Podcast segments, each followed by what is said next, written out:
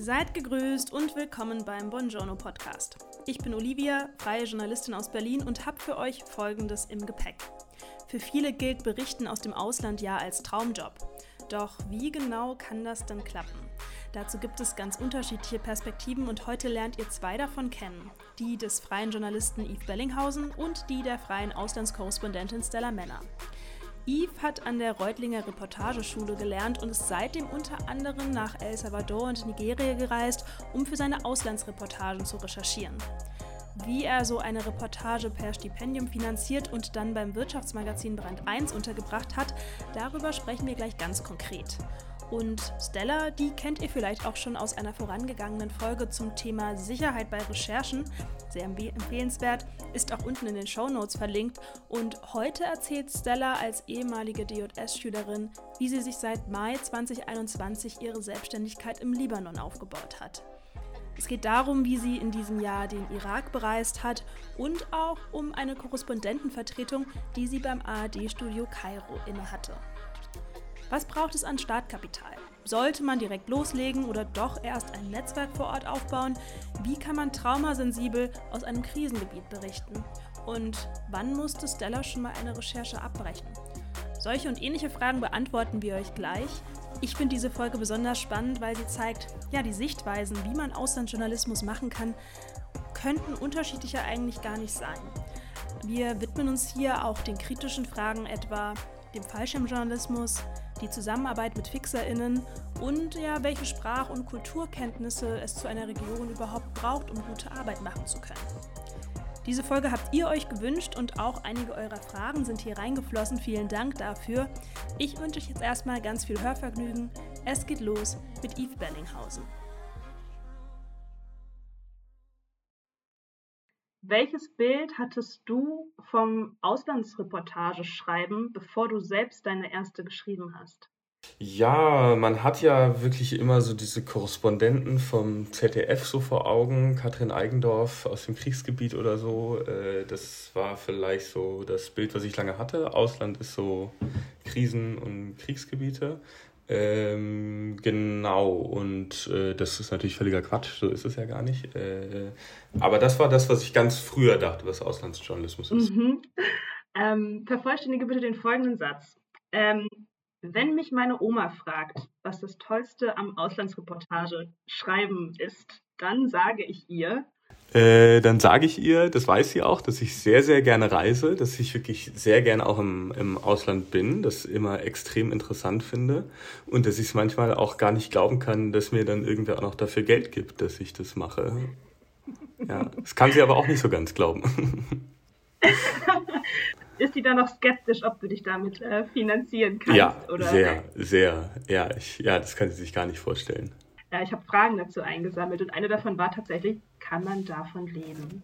Ja, ähm, ich glaube, man kann davon leben, wenn man das versucht so einzutüten, dass wenn man ins Ausland geht, dass man jetzt nicht nur für ein Medium was schreibt oder nur eine Geschichte macht, sondern ähm, dass man vielleicht auch dasselbe Thema, also es liegt dann, liegen ja dann oft, liegt ja ein Thema oder zwei Thema pro Land irgendwie nahe, dass man dieses Thema mehrfach mit unterschiedlichen Protagonisten, mit unterschiedlichem Zugang für andere Medien aufschreibt, so dass es dann irgendwann schon lohnen wird.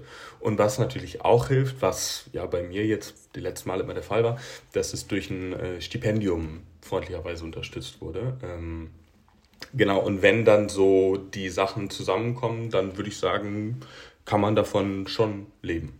Ja, genau. Ich mache aber auch nicht nur das, muss ich sagen. Ich schreibe auch so ganz normale Reportagen in Deutschland. Äh, ja, also so eine Mischkalkulation. Wie oft machst du denn tatsächlich Auslandsreportagen? So, mm, Daumen gepeilt. Ja, mal überlegen. Also, äh, die Journalistenschule habe ich letztes Jahr beendet, letzten, genau, letzten Frühling. Und in der Zeit war ich einmal länger in El Salvador, äh, einmal in Nigeria ja, und dann, ich weiß nicht, was ist jetzt eine Auslandsreportage und was nicht. Ich war auch mal für eine Geschichte in Griechenland, wo es aber um einen deutschen Schachspieler mit einer zugeschriebenen geistigen Behinderung ging. Hm, weiß ich jetzt nicht, ob das eine Auslandsreportage ist. Kann man so sehen, kann man so sehen. Ich bin auch mal mit dem Zug, so schnell es ging, von, von Istanbul nach Lissabon gefahren. Das war auch mit dem Stipendium finanziert. wenn das auch eine Auslandsrecherche ist, dann vielleicht ja diese viermal, die ich jetzt gesagt habe. Vielleicht habe ich jetzt auch irgendwas vergessen. Aber das ist so vielleicht die Größenordnung so in, den Letz in letzter Zeit gewesen.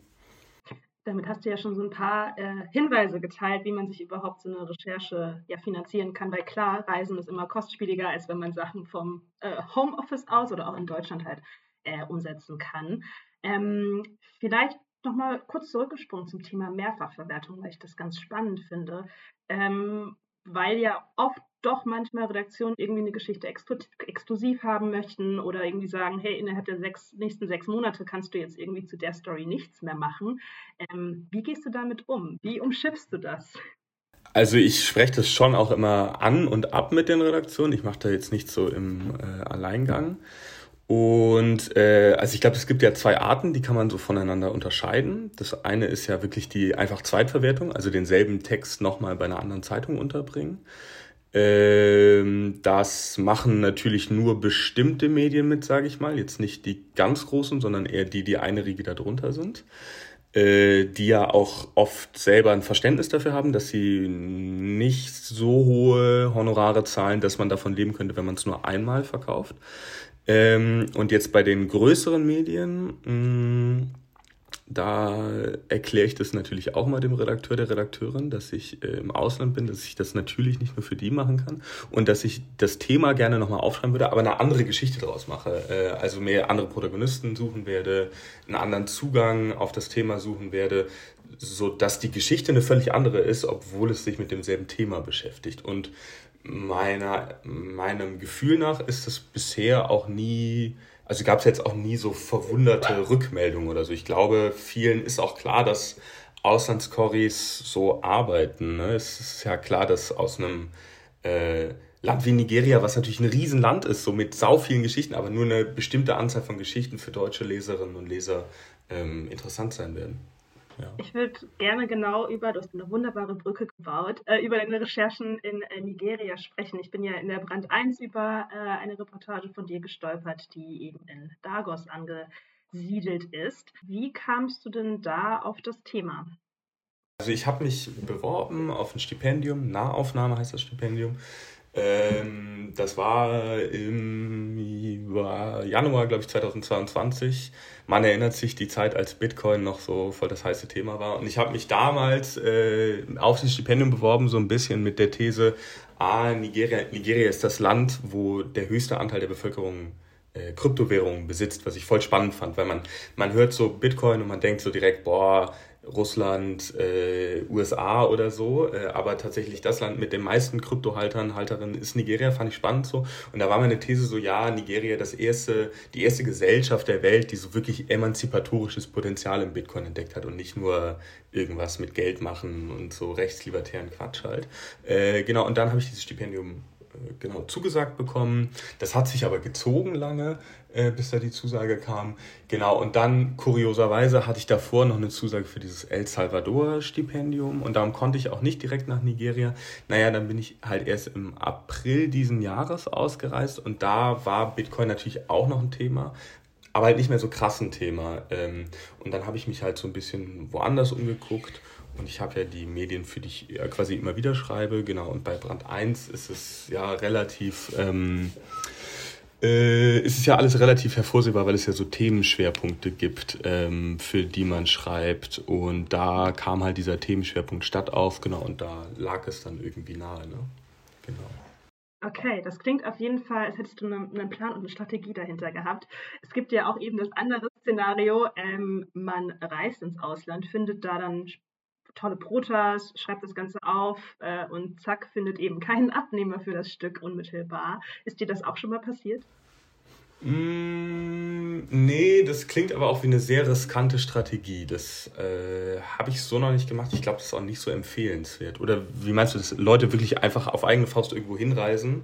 Ja, äh, oder keine Ahnung, man ist vielleicht irgendwo im Urlaub und dann, du weißt, Journalismus ja, schläft ja, nie, man sieht ja immer irgendwie ja. auf einem Auge irgendwie spannende Menschen oder spannende Geschichten ähm, und hat das ja. vorab noch nicht mit einer Redaktion abgesprochen. Aber es klingt so, als würdest du das zum Beispiel eher nicht empfehlen. Mm, ja, ich meine, jeder wie er lustig ist, aber es kann, also kann ich mir nicht vorstellen, dass das irgendwie eine nachhaltige, gute Strategie ist. Ähm, weil das kommt ja dann für viele Redaktionen so ein bisschen auf wie Kai aus der Kiste, wenn man sagt, ach, ich bin übrigens gerade in Malaga und würde gerne über Stierkampf schreiben, äh, wäre das nicht interessant für euch? Äh, genau, also ich habe schon das Gefühl, dass man die Wahrscheinlichkeit erhöht, wenn man sich so richtig Gedanken davor gemacht hat, was kann passen, was passt zur Zeit, was passt zur Redaktion und zu Deutschland so.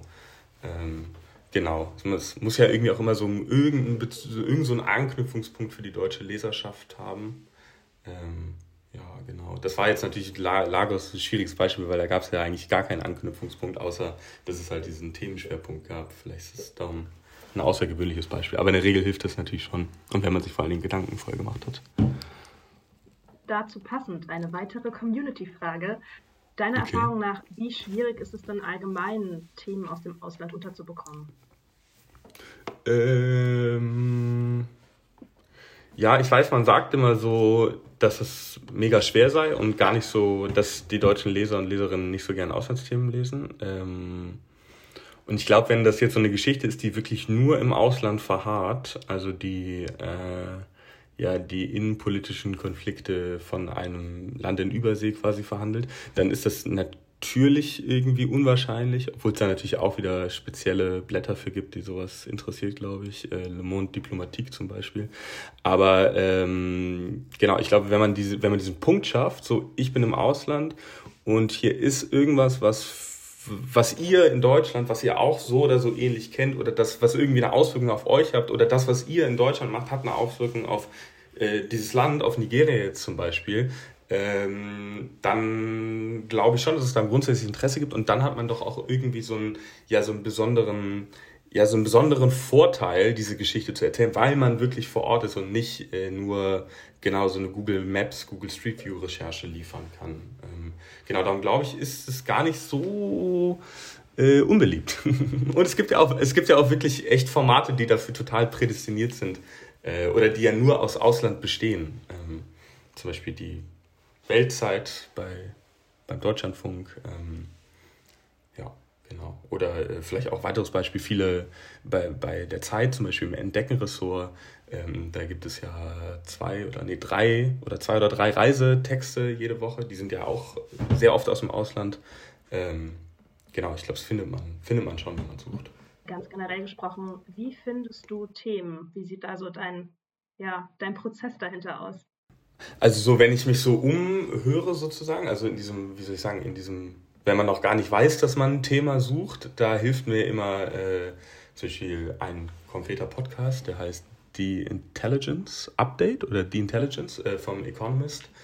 Äh, da werden immer drei Geschichten aus der ganzen Welt. Äh, wirklich, es sind noch nie, nie zwei Geschichten vom selben Kontinent, die da verhandelt werden. Wirklich immer so Soja-Exporte aus äh, Brasilien und danach ein potenzieller Coup in Mosambik und dann äh, weniger Touristen in Australien. Also so, es klingt erstmal so total random, wenn man das auch so ähm, im Teaser hört. Aber es ist tatsächlich irgendwie total interessant. Da finde ich, hat man so voll den guten Überblick, was so in in aller Welt so gerade so Geschichten sind, die möglich sind. Ähm, ja, und wenn man da natürlich einmal so ein Thema hat, was auch zu den eigenen Themen und Interessen passt, ähm, dann ist es ja fast schon Automatismus, dass man sich da einliest und dass man es spannend findet.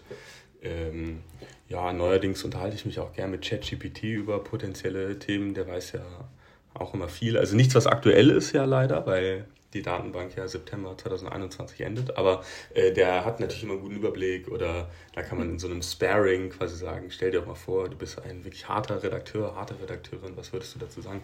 Äh, ja, genau, mh, mm, ja, aber natürlich das klassische, viel lesen, viel hören, ähm, das hilft natürlich immer voll gut, um so einen Überblick zu bekommen, ja.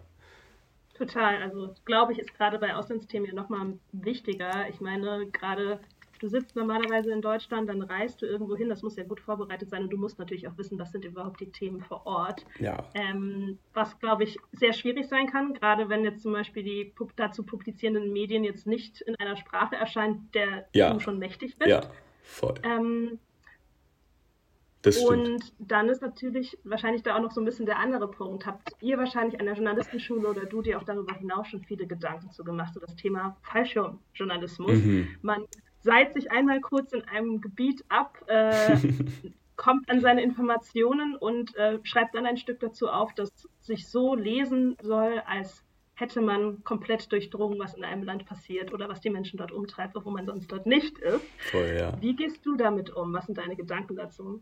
Ähm, ja, also verstehe ich total den Punkt. Äh, ist total based auf jeden Fall. Äh, ja, das, also das Einzige, was ich sagen kann, was ich mache, ich gehe nicht in Länder, wo ich die Sprache nicht spreche. Äh, aber das heißt natürlich trotzdem nicht, dass ich da so super deep bin. Genau, Nigeria ist ja ein englischsprachiges Land. Äh, und davor, genau, El Salvador spricht die Sprache auch ganz gut. Äh, in El Salvador war ich zweieinhalb Monate. Das ist natürlich jetzt auch nicht so, dass man da so mega alles rafft, was jemand, der seit 20 Jahren da wohnt, rafft. Äh, aber vielleicht ist es auch nicht dieser krasse Parachute-Journalism, den man von woanders kennt. Ähm, ja, genau. Und sonst muss man sich, glaube ich, schon, also ich, auf der einen Seite stimmt es natürlich, was du sagst, man kommt dahin, man hat so, man hat so keine, man hat so, man hat so gar nicht diesen Einblick, den jemand, der da wohnt, hat. Andererseits schreibt man ja auch für ein deutsches Publikum, für, ein, für eine deutsche, für eine deutsche Redaktion und man selber geht ja mit denselben Voraussetzungen ungefähr dahin wie die eigene deutsche Leserschaft. Äh, also das, was, was die Fragen, die ich mir stelle, wenn ich, wenn ich irgendeine Geschichte aus El Salvador höre, das sind wahrscheinlich dieselben Fragen oder dieselben Unklarheiten, die sich bei der deutschen Leserschaft ergeben. Darum könnte ich mir vorstellen, dass wenn ein deutscher Journalist für äh, ein deutsches Publikum was aufschreibt, dass es, dass es dass es zum gewissen Grad okay ist, dass er, dass er ja da Wissenslücken hat, ähm, weil er die Wissenslücken des eigenen Publikums vielleicht auch gut nachvollziehen oder verstehen und beachten kann. Ja. Mhm. Ähm, es gibt ja auch Mö Möglichkeiten, da das Ganze so ein bisschen zu überbrücken, indem man beispielsweise mit Fixern oder mit Stringern vor Ort zusammenarbeitet. Ich weiß gar nicht, Hast du damit auch Erfahrungen gemacht? Kurioserweise nicht. Ich weiß, das machen viele Leute, aber habe ich äh, tatsächlich noch nicht gemacht. In El Salvador war es halt, wie gesagt, so, dass ich da sehr lange war und da auch in, in einer Gastfamilie gewohnt habe. Ähm, genau so, dass ich das da nicht so richtig gebraucht hatte. In Nigeria hätte ich es, glaube ich, ganz gerne gehabt.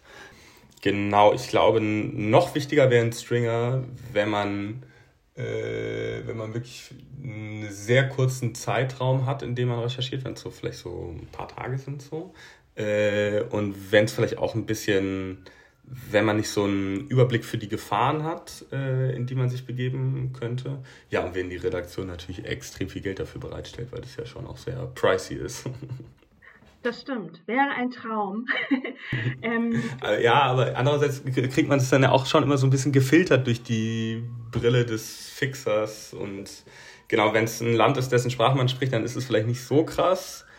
Aber ich stelle mir jetzt vor, wenn ich so im, ich weiß nicht, keine Ahnung, in einem arabischen Land, wo ich die Sprache nicht spreche, unterwegs wäre und der Fixer ist, der übersetzt mir sogar auch alles. Äh, mhm. Da weiß man ja gar nicht. Also wenn man dem sehr vertraut, dann ist es natürlich cool, aber das ist ja, am Ende ist es ja eigentlich auch eine fremde Person, die einen da, die dann dein Auge und dein Ohr ist und das schreibst du dann wirklich für so ein riesen Publikum auf. Äh, ja, im schlimmsten Fall hat ein Fixer vielleicht ja, seine eigene Agenda oder so. Also ich weiß, auch nicht, ähm, wie man damit umgeht. Aber wahrscheinlich ist ja. es schon sinnvoll, wenn man die Sprache nicht spricht und so. Ich weiß auch nicht, wie Auf jeden Fall, glaube ich schon. Oder auch gerade wenn, wenn die Orientierung im Land einfach auch schwierig ist. Ja. Sei das jetzt wegen Sicherheitsaspekten oder sei einfach, weil die Lage sehr, sehr unübersichtlich ist. Ja. Ähm, und gerade, jetzt verlieren wir uns gerade so ein bisschen in den Punkt, aber ich finde es ja. einfach sehr, sehr spannend, okay. wenn zum Beispiel ein, ein Fixer oder ein Stringer sehr großen Anteil daran hat, wie eine Geschichte entsteht und oft wird die Person dann auch nicht gecredited und so weiter und so fort. Ja. Auch das ist ja ein echtes Spannungsverhältnis. Äh, ähm, auch im Journalismus, finde ich, über, über das man auch nochmal ganz ausgiebig sprechen kann. Vielleicht ein Thema für eine andere Folge. Ja, ist auch spannend. Obwohl ich habe schon das, ich weiß, korrigiere mich, aber ich glaube, mittlerweile sieht man doch immer öfter unter so Texten Mitarbeiter oder Mitarbeiter oder Mitarbeit steht dann doch immer. Äh, und dann steht da ja oft ein, genau der Name von dem, wo ich dann mir denke, das könnte der Stringer gewesen sein. Aber es ist natürlich trotzdem vielleicht nicht genug Credit gegeben, oder? Vielleicht könnte man den auch direkt in die Autorenzeile schreiben. Keine Ahnung. Ja, ja, ich glaube halt tatsächlich, je nachdem, wie großen Anteil eine Person daran nimmt und das wirklich maßgeblich bestimmt, dass dieses Stück so ist, wie es ist, dann fände ich es fast sogar angemessen, wenn die Person auch in der Autorenzeile irgendwie mit drin steht. Ähm, genau. Das ist ja, ja, ich glaube, es ist auch sehr, sehr unterschiedlich von Redaktion zu Redaktion, wie das Ganze gehandhabt wird. Ähm, weil man möchte ja auch nicht irgendwie so ein bisschen die, die Kompetenz und die Geltungshoheit des Autoren oder der Autorin, die da hingeschickt wurde, irgendwie ne, runterpegeln, indem man sagt, aber eigentlich. ähm, ja, letzte Frage, Yves. Ähm, ich packe meinen Koffer und nehme mit, du kennst es. Drei Dinge, die du auf einer Auslandsrecherche nicht missen möchtest. Handy, ähm, Laptop äh, und ich weiß auch nicht, Sonnencreme. Nach Yves kommt nun jemand, der so aus dem Ausland heraus arbeitet, wie man es sich klassischerweise von Auslandskorrespondentinnen denken würde. Sie lebt und arbeitet aus dem Libanon heraus und das schon seit 2021. Hier im Podcast habt ihr Stella Männer schon mal ausführlich zu ihren Sicherheitsvorkehrungen im Krisengebiet reden hören. Die Folge dazu ist verlinkt und jetzt teilt sie ihre Tipps für den Start in die Auslandskorrespondentinnen-Tätigkeit, nimmt uns mit in ihren Alltag, den Herausforderungen bei der Sprache bis zu der Frage, wie baut man sich eigentlich ein Netzwerk auf? Und Stella hat in diesem Jahr nicht nur aus dem Libanon heraus berichtet, sondern auch aus Ägypten und dem Irak. Du bist jetzt ja normalerweise eben nicht im Irak unterwegs. Da habe ich mich natürlich gefragt, diese Reise war jetzt ja was Besonderes, aber heißt es denn heißt Corrie sein im Mittleren Osten also auch Themen oder auch Orte abseits des eigenen Standorts bedienen zu müssen? Oder wie sieht das normalerweise bei dir aus? Also ich habe ja meine Selbstständigkeit im Libanon vor so zweieinhalb Jahren angefangen und am Anfang war es mir sehr wichtig, erstmal vor Ort zu bleiben, äh, das Land richtig gut kennenzulernen und hauptsächlich aus dem Libanon zu berichten. Das ging auch noch sehr gut, weil ähm, damals das noch ähm, so post der Explosion war, wo viel Interesse noch am Libanon war und außerdem die Wirtschaftskrise auch noch relativ neu war. Das heißt, da gab es auch noch ein großes Interesse an der Berichterstattung. Ähm, genau, und das Interesse lässt nach. Das heißt, auf der einen Seite gibt es irgendwie so einen wirtschaftlichen Aspekt, dass ich mich in die Region ausweite. Auf der anderen Seite war das aber auch ähm, ein Wunsch von mir und auch so geplant, äh, sich langsam in die Region vorzuarbeiten. Mir war es aber halt wichtig, dass das irgendwie langsam passiert und äh, dass ich, also ich persönlich wollte, dass ich mich erst gut vor Ort hier in, in meinem Standpunkt, in meiner Base auskenne, bevor ich dann anfange, auch die umliegenden Länder ähm, zu erreichen. Äh, perspektivisch gesehen, wenn ich mir überlege, wo möchte ich irgendwann mal enden oder landen, ich natürlich eine feste Korrespondenz auch spannend finde. Und da gibt es niemanden, der nur eine oder wenige Medienhäuser, die nur eine Libanon-Korrespondentin haben. Ähm, da muss man schon auch die ganze Region abdecken und deswegen möchte ich mich auch mit anderen Ländern beruflich beschäftigen. Mhm. Stichwort feste Korrespondenz. Ähm, wenn man da so im Journalismus unterwegs ist, dann merkt man ganz schnell, dass diese festen Corrie-Stellen ja eigentlich so gut wie nie ausgeschrieben sind. Das verändert sich bei manchen Sendern mittlerweile so ein bisschen. Aber ja, wie hast du das denn für dich erlebt, weil du jetzt ja eben als Freie unterwegs bist? Und diese ne, festen Corrie-Stellen von außen wirkt es immer so, die werden intern vergeben. Was ist denn dein Blick darauf? Ich glaube, dass es tatsächlich noch sehr stark der Fall ist. Die meisten Corrie-Stellen werden intern vergeben. Und ich glaube, dass das gerade für junge Menschen auch sehr frustrierend ist, weil man sich sehr lange in einem Haus hocharbeiten muss, ohne zu wissen, klappt das, dass ich das dann später bekomme, die Corrie-Stelle. Das ist so das eine. Der andere Aspekt, den ich aber auch wichtig finde, ähm, ist, ich finde, wir müssen mal darüber reden, was eigentlich ein guter Korrespondent oder eine gute Korrespondentin ist und wie man sich darauf vorbereitet. Und ich persönlich ähm, habe auch gedacht, ich kann doch nicht irgendwie auf irgendwas hinarbeiten, von dem ich dann keine Ahnung habe. Also mir war es irgendwie wichtig zu sagen, ich möchte das jetzt an einem frühen Standpunkt in meiner Karriere ausprobieren. Ich möchte Erfahrungen sammeln, die ich vielleicht nur jetzt sammeln kann. Ähm, damit ich einfach weiß, ist das wirklich auch was, was ich mir auf die Dauer vorstellen kann ähm, oder vielleicht auch nicht. Und ähm, diese Erfahrung einfach zu sammeln, das geht nur, wenn man es macht. Welche Eigenschaften würdest du denn jetzt sagen, braucht es denn, um eine gute Auslandskorrespondentin zu sein? Also ich glaube in erster Linie natürlich ein Gespür für die Region, in der man unterwegs ist oder in dem Land, in dem man unterwegs ist. Ähm, das ist natürlich sehr schwierig zu verallgemeinern, weil ich mich natürlich jetzt in einem anderen Kontext bewege, als wenn ich jetzt irgendwie nach Frankreich oder England gegangen wäre als Auslandskorrespondentin, ähm, was irgendwie Länder sind, die meiner Kultur näher sind oder wo, wo ich einfach mehr Bezugspunkte habe, da bewege ich mich natürlich anders. Jetzt bewege ich mich als weiße Frau in einem Raum, ähm, wo es andere Machtdynamiken gibt. Also ich komme ja in einer sehr privilegierten Situation gleich hierher. Ähm, deswegen ist es für mich wichtig, dass ich mich also damit auseinandersetze mit diesem Privileg, Privileg ähm, mit dem ich hierher gekommen bin in den Libanon. Ähm, ja, und dass ich irgendwie auch darüber nachdenke, was für eine Auslandsberichterstattung braucht es aus Krisen- und Kriegsregionen ähm, und wie möchte ich mich persönlich positionieren in diesem Feld. Also es gibt ja auch ganz viele verschiedene Wege, das zu machen. Ähm, es gibt viele Menschen, die sehr viel von einem Land zum anderen reisen, die dann sehr nachrichtengetrieben unterwegs sind. Das hat eine, auch eine große Berechtigung. Ähm, ich habe mich damit aber ein bisschen unwohl gefühlt, weil ich für mich entschieden habe, ich möchte erstmal mit meiner Base im Libanon sehr vertraut werden. Ich möchte das Land richtig gut kennenlernen und dann eher hintergründigen Journalismus machen. Was, wenn du sagst, das Land richtig gut kennenlernen, ein Gefühl dafür entwickeln, gerade, du hast es ja eigentlich ganz schön beschrieben, du kommst selber aus einem anderen Kulturkreis quasi. Ähm, ich weiß ja, dass du im Libanon davor ja dieses IJP-Stipendium gemacht hast, also schon auch über mehrere Wochen das Land damals schon kennengelernt hast, bevor du dann fest quasi in den Libanon äh, gezogen bist. Ähm, aber wie sieht das aus? Also ein Land kennenlernen. Ähm, Gibt es da, ja, bist du irgendwie besonders vernetzt? Gibt es bestimmte Medien, die du konsumierst? Gibt es bestimmte Sachen, die du irgendwie machst, wo du sagst, so, hey, okay, das gibt mir irgendwie dieses Wissen, ähm, was ich auch brauche, um dann letzten Endes eine gute Korrespondentin sein zu können?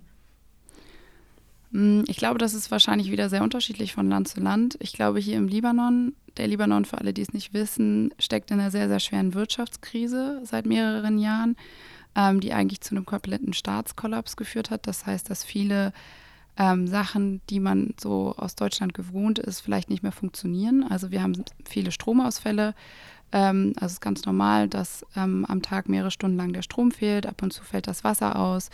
Ähm, hier gibt es eine Hyperinflation, ähm, das heißt, das Geld verliert die ganze Zeit an Wert, die Preise ändern sich wirklich täglich ähm, und manche Dinge sind einfach nicht verfügbar. Für mich bedeutet das hier vor Ort zu leben, ähm, in einer normalen Wohnung, das alles auszuhalten und mitzunehmen, ist für mich schon mal einen großen Teil, das Leben hier zu verstehen, ähm, weil ich natürlich immer noch privilegiert bin und das kann ich auch nicht wegbekommen, dieses Privileg, weil ich jederzeit gehen kann. Aber ich erlebe diese Krise am eigenen, am eigenen Leibe. Also ich weiß, was es heißt, wenn der Strom ausfällt. Ich weiß, was es heißt, wenn ich eigentlich morgens ein Live-Gespräch habe und dann aber das Internet ausfällt und ich hier irgendwie durch die Gegend renne, versuche irgendwie noch eine Möglichkeit zu bekommen, das Internet wieder in Gang zu bekommen und diesen Stress einfach mal spüre. Ähm, genau, das ist für mich ein Weg, glaube ich, spezifisch im Libanon zu verstehen, was es bedeutet, in einem Krisenland zu leben. Auch wenn es natürlich immer noch auf einem sehr privilegierten ähm, Niveau passiert. Das andere ist natürlich klar, äh, Wissen sammeln, sich viel mit LibanesInnen vor Ort zu vernetzen, zu versuchen, auch nicht in, in der eigenen Bubble zu bleiben, sondern mit Menschen verschiedener Bevölkerungsgruppen zu sprechen und so einfach zu versuchen, immer mehr zu verstehen. Mhm bevor du, also du meinst ja gerade, ne, dieses unmittelbar vor Ort sein ist total wichtig, um eine gute Arbeit zu machen. Bevor du jetzt in den Libanon umgezogen bist, wenn du nochmal auf diese Zeit zurückschaust, ich meine, du hast ja auch eine journalistische Ausbildung gemacht, waren da irgendwelche Dinge dabei, die du gelernt hast, von denen du sagen würdest, die waren total wichtig, weil ich sie jetzt einfach wirklich für mein Tagwerk, für meine tägliche Arbeit einfach auch brauche? Hm, also natürlich hilft mir meine super gute journalistische Ausbildung, für die ich sehr dankbar bin. Denn natürlich ist es toll, dass ich einfach dieses Handwerk beherrsche und dass das einfach funktioniert sozusagen. Ähm, wenn ich so zurückdenke an meine Ausbildung, hatten wir einen Kurs mit Andi Unger, ähm, Umgang mit Trauma. Und damals ging es in einem ganz anderen Kontext. Es ging darum, irgendwie, wir hatten ein Beispiel von, von Leuten, die einen Amok-Anschlag überlebt haben. Aber wie interviewt man eigentlich Menschen, die eine traumatische Situation erlebt haben? Und als ich hierher kam, ähm, habe ich halt festgestellt, dass das eigentlich sehr stark auf meinen Arbeitsalltag zutreffen wird. Und ähm, konnte vieles davon anwenden, habe aber auch gemerkt, ich glaube, ich muss mich da nochmal weiterbilden und habe dann auch zwei Weiterbildungen gemacht ähm, im Hinblick auf, auf diese spezifische Arbeit. Und ich glaube aber, oder ich frage mich manchmal so, wenn ich nicht damals schon so sensibilisiert worden wäre für das Thema, wäre ich dann auf die Idee gekommen. Weiß ich nicht. Was, äh, ganz konkret gesprochen, was macht es denn so besonders oder was macht es so anders, jemanden mit Traumaerfahrung zu interviewen beispielsweise? Also worauf achtest du denn heute zum Beispiel da ganz konkret drauf? Ähm, also zum einen ist es das Einverständnis, dass man wirklich ähm, guckt und nochmal genau überlegt, in welcher Situation ist die Person gerade. Also wir sprechen ja aktuell gerade auch in einem Kontext, wo wieder zwei große Krisen passiert sind, diese Überschwemmungen im Sudan oder auch die Erdbeben in Marokko. Und man hört jetzt auch immer wieder so Leute, die sind da gerade in einer Extremsituation, die räumen irgendwie auf, suchen irgendwie nach Verschütteten. Und natürlich ist es total wichtig, dieses Leid abzubilden. Aber wir stehen da als JournalistInnen natürlich immer in einem Konflikt. So möchte die Person wirklich jetzt gerade in dieser Situation abgebildet werden und so porträtiert werden. Das heißt, nochmal irgendwie einen Schritt zurückzuschalten und zu überlegen, halte ich da jetzt wirklich drauf oder überlege ich mir und gucke nochmal, frage die Person nochmal dreimal, ist die Person wirklich in der Lage, da eine konkrete Entscheidung zu treffen. Dann gibt es mehrere Methoden einer traumasensiblen Berichterstattung oder traumasensiblen Interviewführung. Ähm, das im Detail nachzulesen, da kann ich das Dart Center empfehlen. Die haben auf der Webseite das sehr genau aufgeschlüsselt. Zusammenfassend ist einfach, ähm, um das kurz zu beschreiben, ähm, es ist wichtig, sich klarzumachen, was ist ein Trauma, wie funktioniert Trauma und die Interviewführung entsprechend anzupassen, weil es auch die Gefahr einer Retraumatisierung gibt. Das heißt, für diese Interviews sehr viel Zeit einzuplanen und ähm, als einen Tipp zum Schluss mit Fragen auch aus dem Interview rauszugehen, ähm, die es helfen, der Person wieder ins Hier und Jetzt zu finden und also auch zu fragen, was geholfen hat bei dem Trauma. Es gibt da noch ganz, ganz viele andere Dinge, die jetzt irgendwie zu doll in die Länge führen würden, aber wie gesagt, ähm, das Dart Center hat da ganz tolle Informationen zu. An welchen Punkten oder kamst du schon mal in deiner Korrespondentinnen-Tätigkeit an den Punkt, wo du gesagt hast, nee, ich muss jetzt diese Schritte zurückgehen, das funktioniert an der, an der Stelle jetzt einfach nicht? Ähm, ich kann jetzt gerade nicht berichten. Ich muss gerade an eine Recherche denken, die ich abgebrochen habe. Und zwar habe ich damals recherchiert zu Menschen, die aus Armutsgründen ähm, sich rekrutieren lassen aus anderen Ländern heraus, um ähm, für ISIS zum Beispiel war es damals ähm, zu kämpfen, aus dem Libanon heraus. Ähm, Genau, und ich hatte dann nach längeren Recherchen auch jemanden gefunden, ähm, dessen Bruder ähm, damals in den Irak gegangen war ähm, und gestorben war. Das Interview war sehr, sehr schwierig. Ähm, ich glaube auch, weil es ein sehr schwieriges, ähm, emotionales, schwieriges Thema war, darüber zu sprechen. Ich habe die Recherche im Endeffekt dann aber abgebrochen, weil ich an dem Punkt war, dass ich gemerkt habe, ich kann nicht richtig verifizieren, ob das alles stimmt.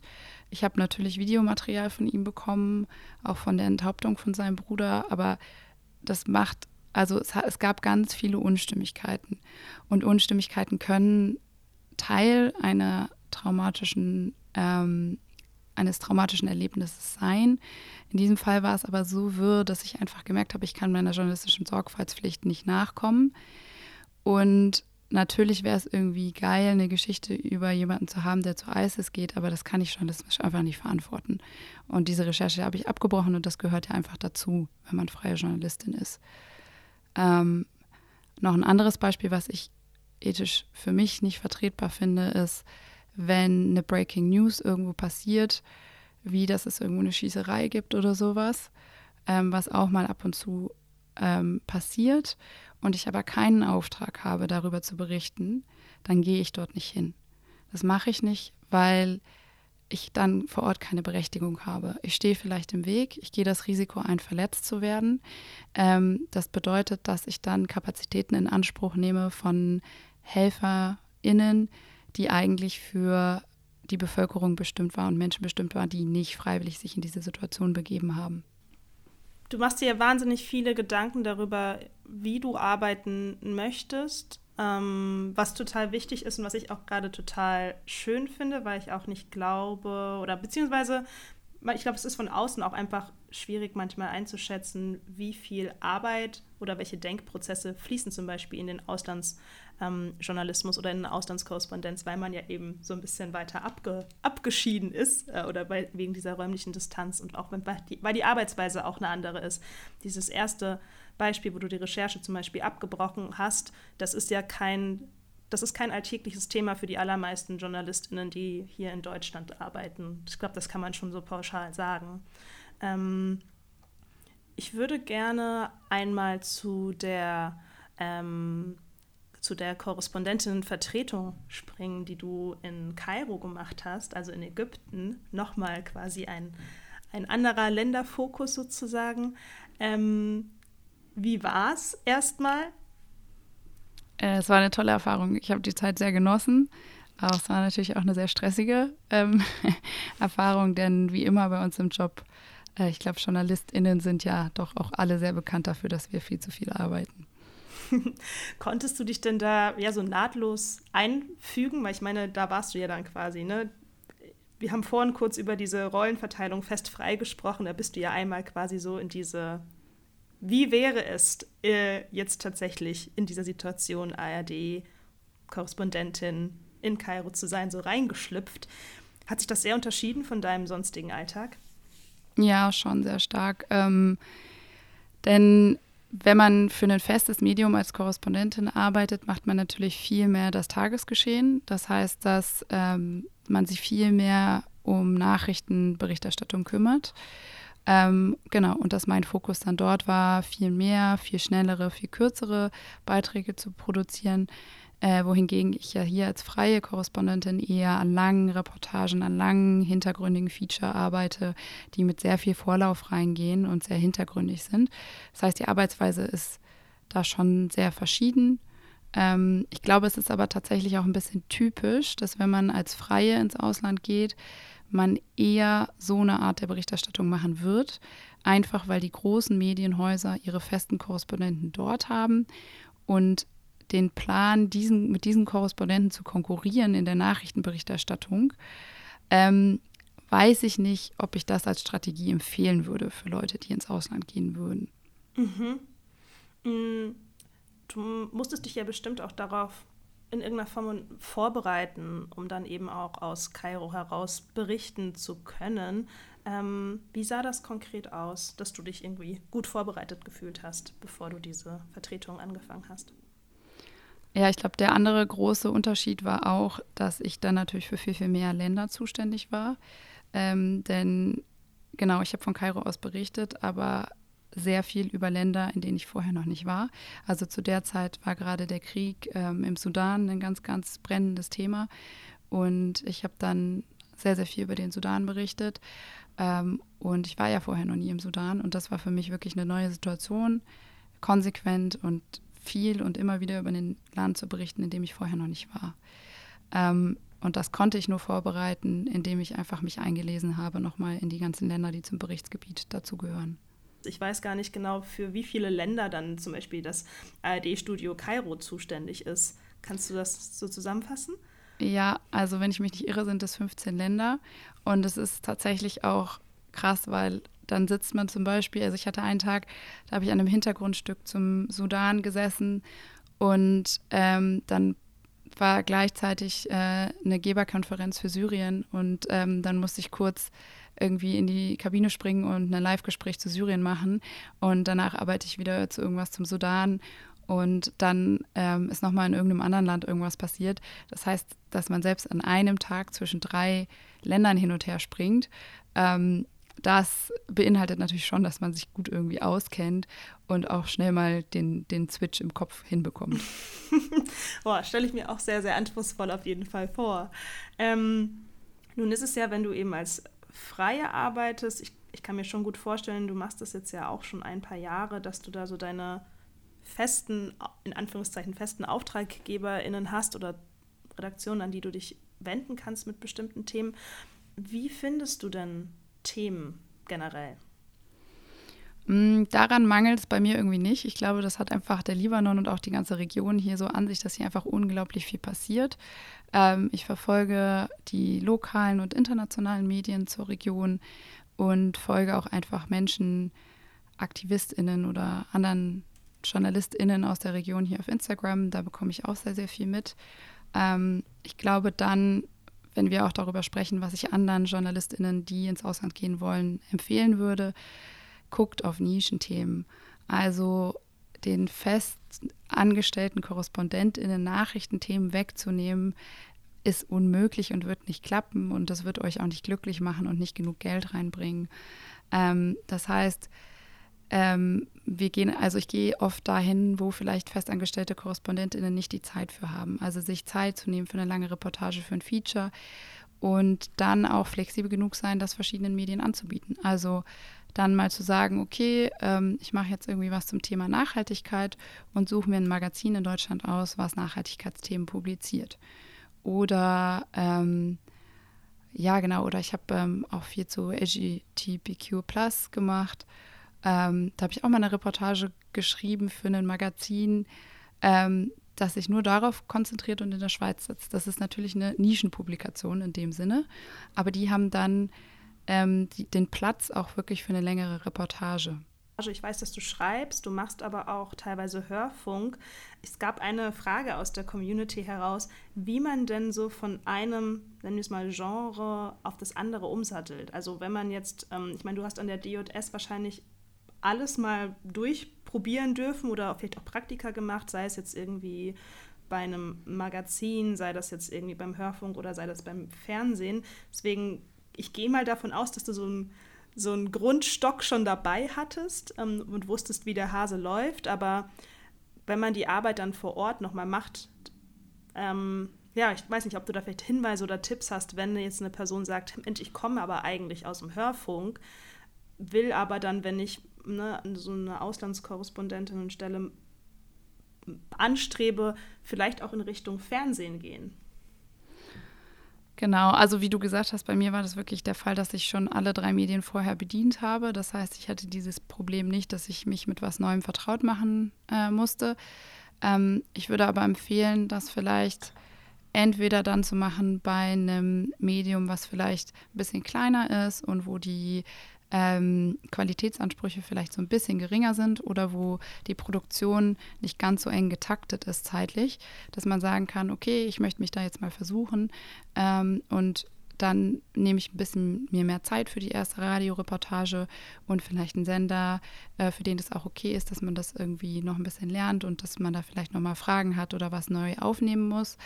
Ähm, oder um überhaupt Zugang zu bekommen, empfiehlt es sich natürlich auch, wenn man irgendeine Geschichte exklusiv hat oder wenn es irgendwas gibt, wo einfach kein Bedarf ist an, äh, wo einfach kein niemand da ist, der das quasi, der schon zehn Jahre Fernseherfahrung hat und das jetzt bieten kann. So ein exklusives Thema zu haben, ist natürlich super, dann kannst du das verkaufen und dann spielt nicht mehr so die Rolle, hast du jetzt schon zehn Fernsehreportagen gemacht oder nicht. Wie wägst du denn ab, ob jetzt ein Thema, sei es jetzt exklusiv oder eben nicht, relevant ist für ein deutsches Publikum. Ähm, ich hatte da mit Yves auch schon drüber gesprochen. Ganz oft braucht es ja immer so einen Deutschland-Bezug, beispielsweise, damit ein Thema interessant ist. Du hast vorhin auch gesagt, die Aufmerksamkeit ist auf den Libanon jetzt vielleicht sogar ein bisschen, ist einfach geringer geworden, als es direkt nach der Explosion war oder direkt ähm, als quasi ähm, ne, diese wirtschaftlichen Umbrüche so stark stattgefunden haben. Also wie wie hast du ein Gespür dafür entwickelt, dieses Thema ist jetzt interessant, das kann ich auch bei einem deutschen Medium platzieren? Ach, das ist wirklich immer sehr schwierig. Ähm, ich habe schon die Erfahrung, dass es nicht immer einen Deutschlandbezug braucht, dass manche Geschichten, sage ich jetzt mal, einen Bezug zur Weltpolitik und zum Weltgeschehen haben und das ausreicht, um eine Geschichte, ähm, dass die Geschichte so wichtig ist, dass sie für einen höheren Kontext relevant ist.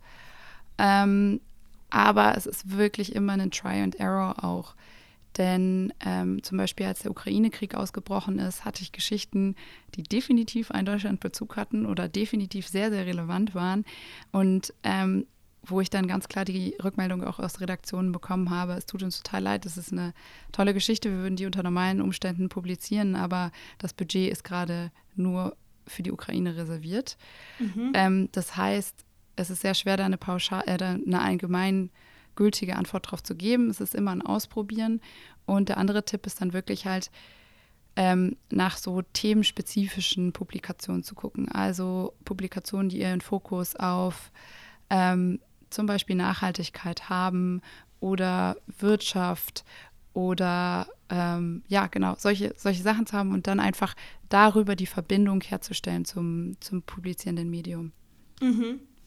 Mm, wie sieht es aus mit dem Thema Sprache? Mir ist aufgefallen in dem ähm, Beitrag ähm, zum, zum Irak, also diesem Hörfunkbeitrag, dass der erste ähm, Protagonist, dieser Performer, auf Englisch gesprochen hat.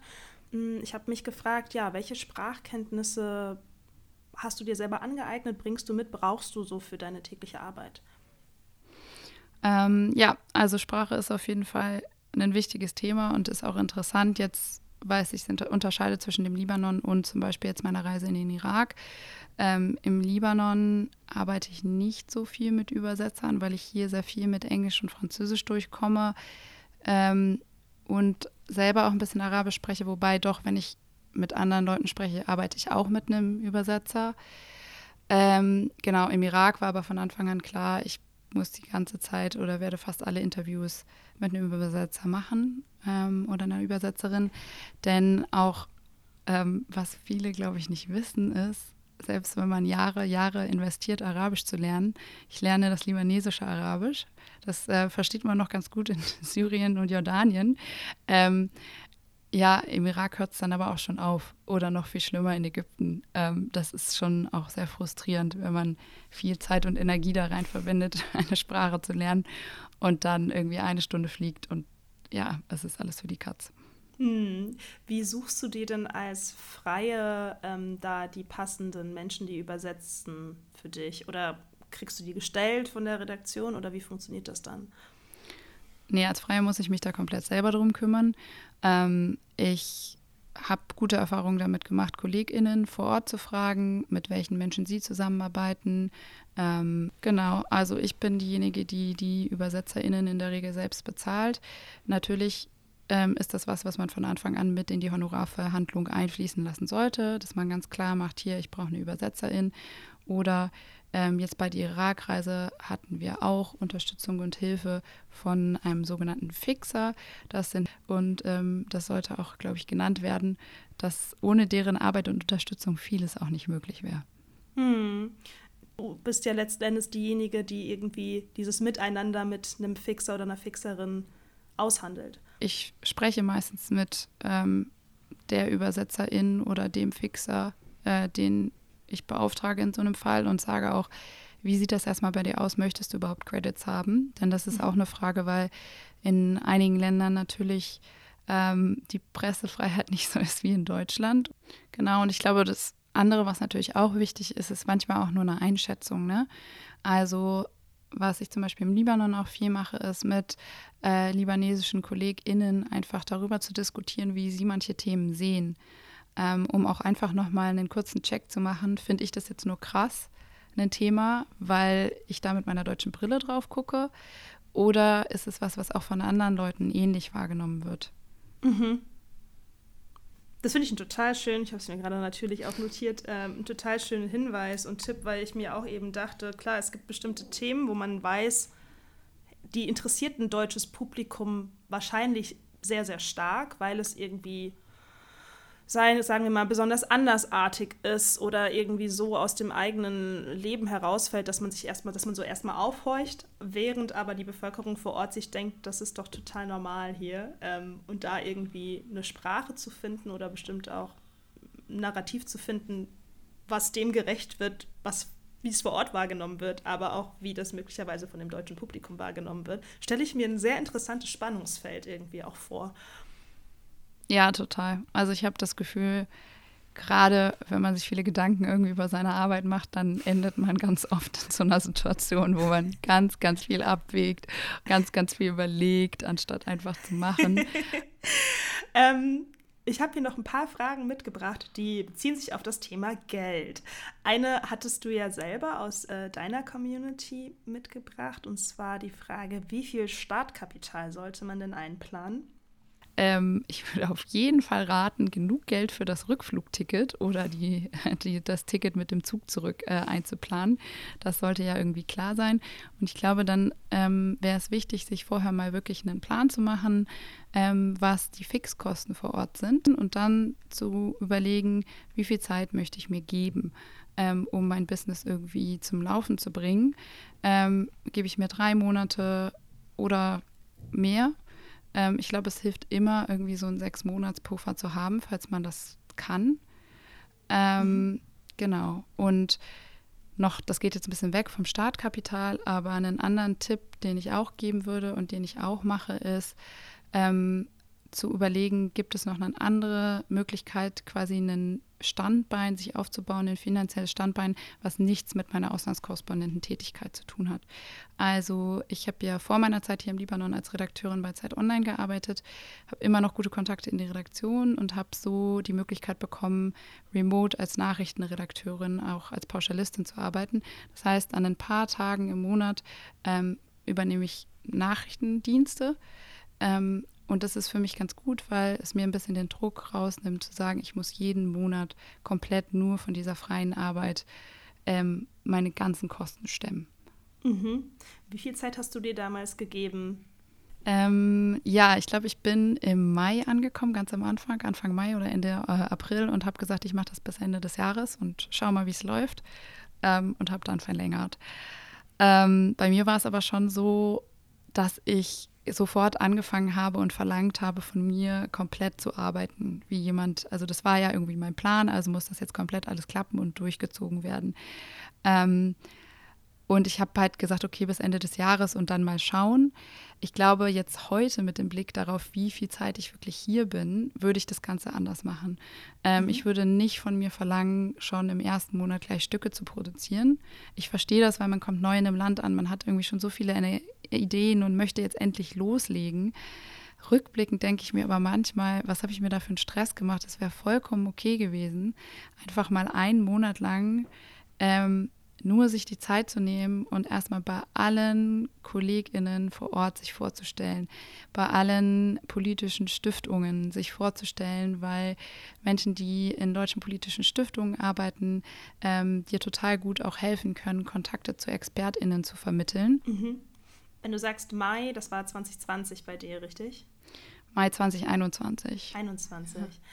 Eine andere Community-Frage, die kam über äh, den Bongiorno Instagram-Account. Ein paar Sachen hast du, glaube ich, auch schon abgegolten.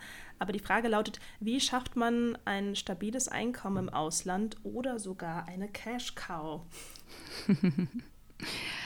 ähm, ja, ich glaube, stabiles Einkommen ähm, ist entweder, dass man guckt, ob man so einen Remote-Job machen kann, wie ich das mache. Ähm, oder es gibt natürlich auch Medienhäuser, die mit freien KorrespondentInnen zusammenarbeiten. Ähm, also ein Beispiel ist die Taz, die freie KorrespondentInnen überall in der Welt hat. Und wenn man es schafft, ähm, für die eine Korrespondentin als Korrespondentin zu arbeiten, dann hat man natürlich einen regelmäßigen Auftraggeber und ist eigentlich ähnlich wie wenn man festangestellt ist, dass man halt irgendwie die ganze Zeit einen Abnehmer hat. Ja, als Cash-Cow würde ich die Taz jetzt aber nicht bezeichnen. Ähm, ja, Cash-Cows. Ich glaube, Cash-Cow, das muss man so ein bisschen individuell rausfinden. Nischenmagazine bezahlen manchmal ziemlich gut.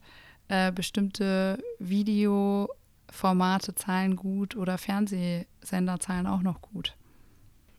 Mm, ich würde dir zum Abschied gerne zwei Fragen stellen. Die eine hatte ich äh, Eve, den man hier in der Folge auch noch hört, auch gestellt. Und zwar, was sind die drei Essentials, die du für deine Arbeit aus dem Ausland heraus nicht mö missen möchtest?